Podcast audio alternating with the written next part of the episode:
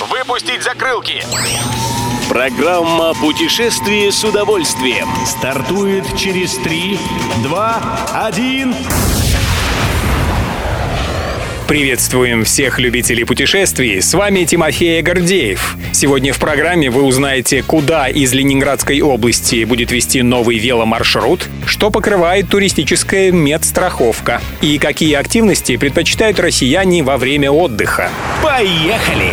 Ленинградская область и Финляндия будут связаны новым веломаршрутом. По плану правительства российского региона часть пути пройдет через Светогорск, где велодорожку протяженностью около 4 километров построят летом. Далее она протянется до международного автомобильного пункта пропуска, расположенного поблизости. На границе организуют парковку для велосипедов и павильон, в котором смогут отдохнуть велосипедисты. Такой вот проект, по сообщению Интерфакса, решили реализовать правительство Ленинградской области, администрация Светогорского городского поселения и администрация финского города Иматра. Едем дальше.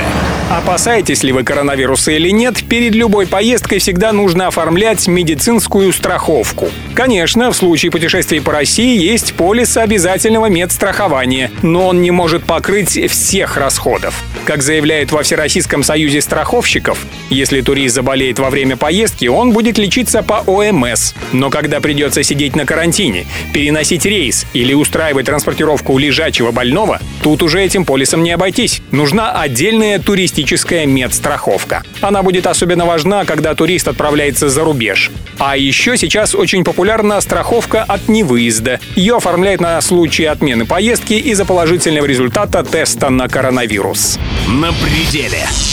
Отдых в активном стиле – характерная черта для многих россиян. Мало им просто лежать на пляже или гулять по незнакомым местам. Бодрость духа просит большего. Чего именно, узнал сервис Тутуру, который спросил у своих пользователей, какими активными видами отдыха они увлекаются. Как пишет Вести Туризм, чаще всего в качестве ответа звучали восхождение и трекинг. Так любят проводить время 16% респондентов. Более 10% набрали варианты с конными прогулками, сплавами, сноубордами и горными лыжами. А дальше идут уже более, так сказать, адреналиновые виды отдыха. Парашютный спорт, бейсджампинг, джип-туры и поездки на мотоциклах. А также все, что связано с водной стихией.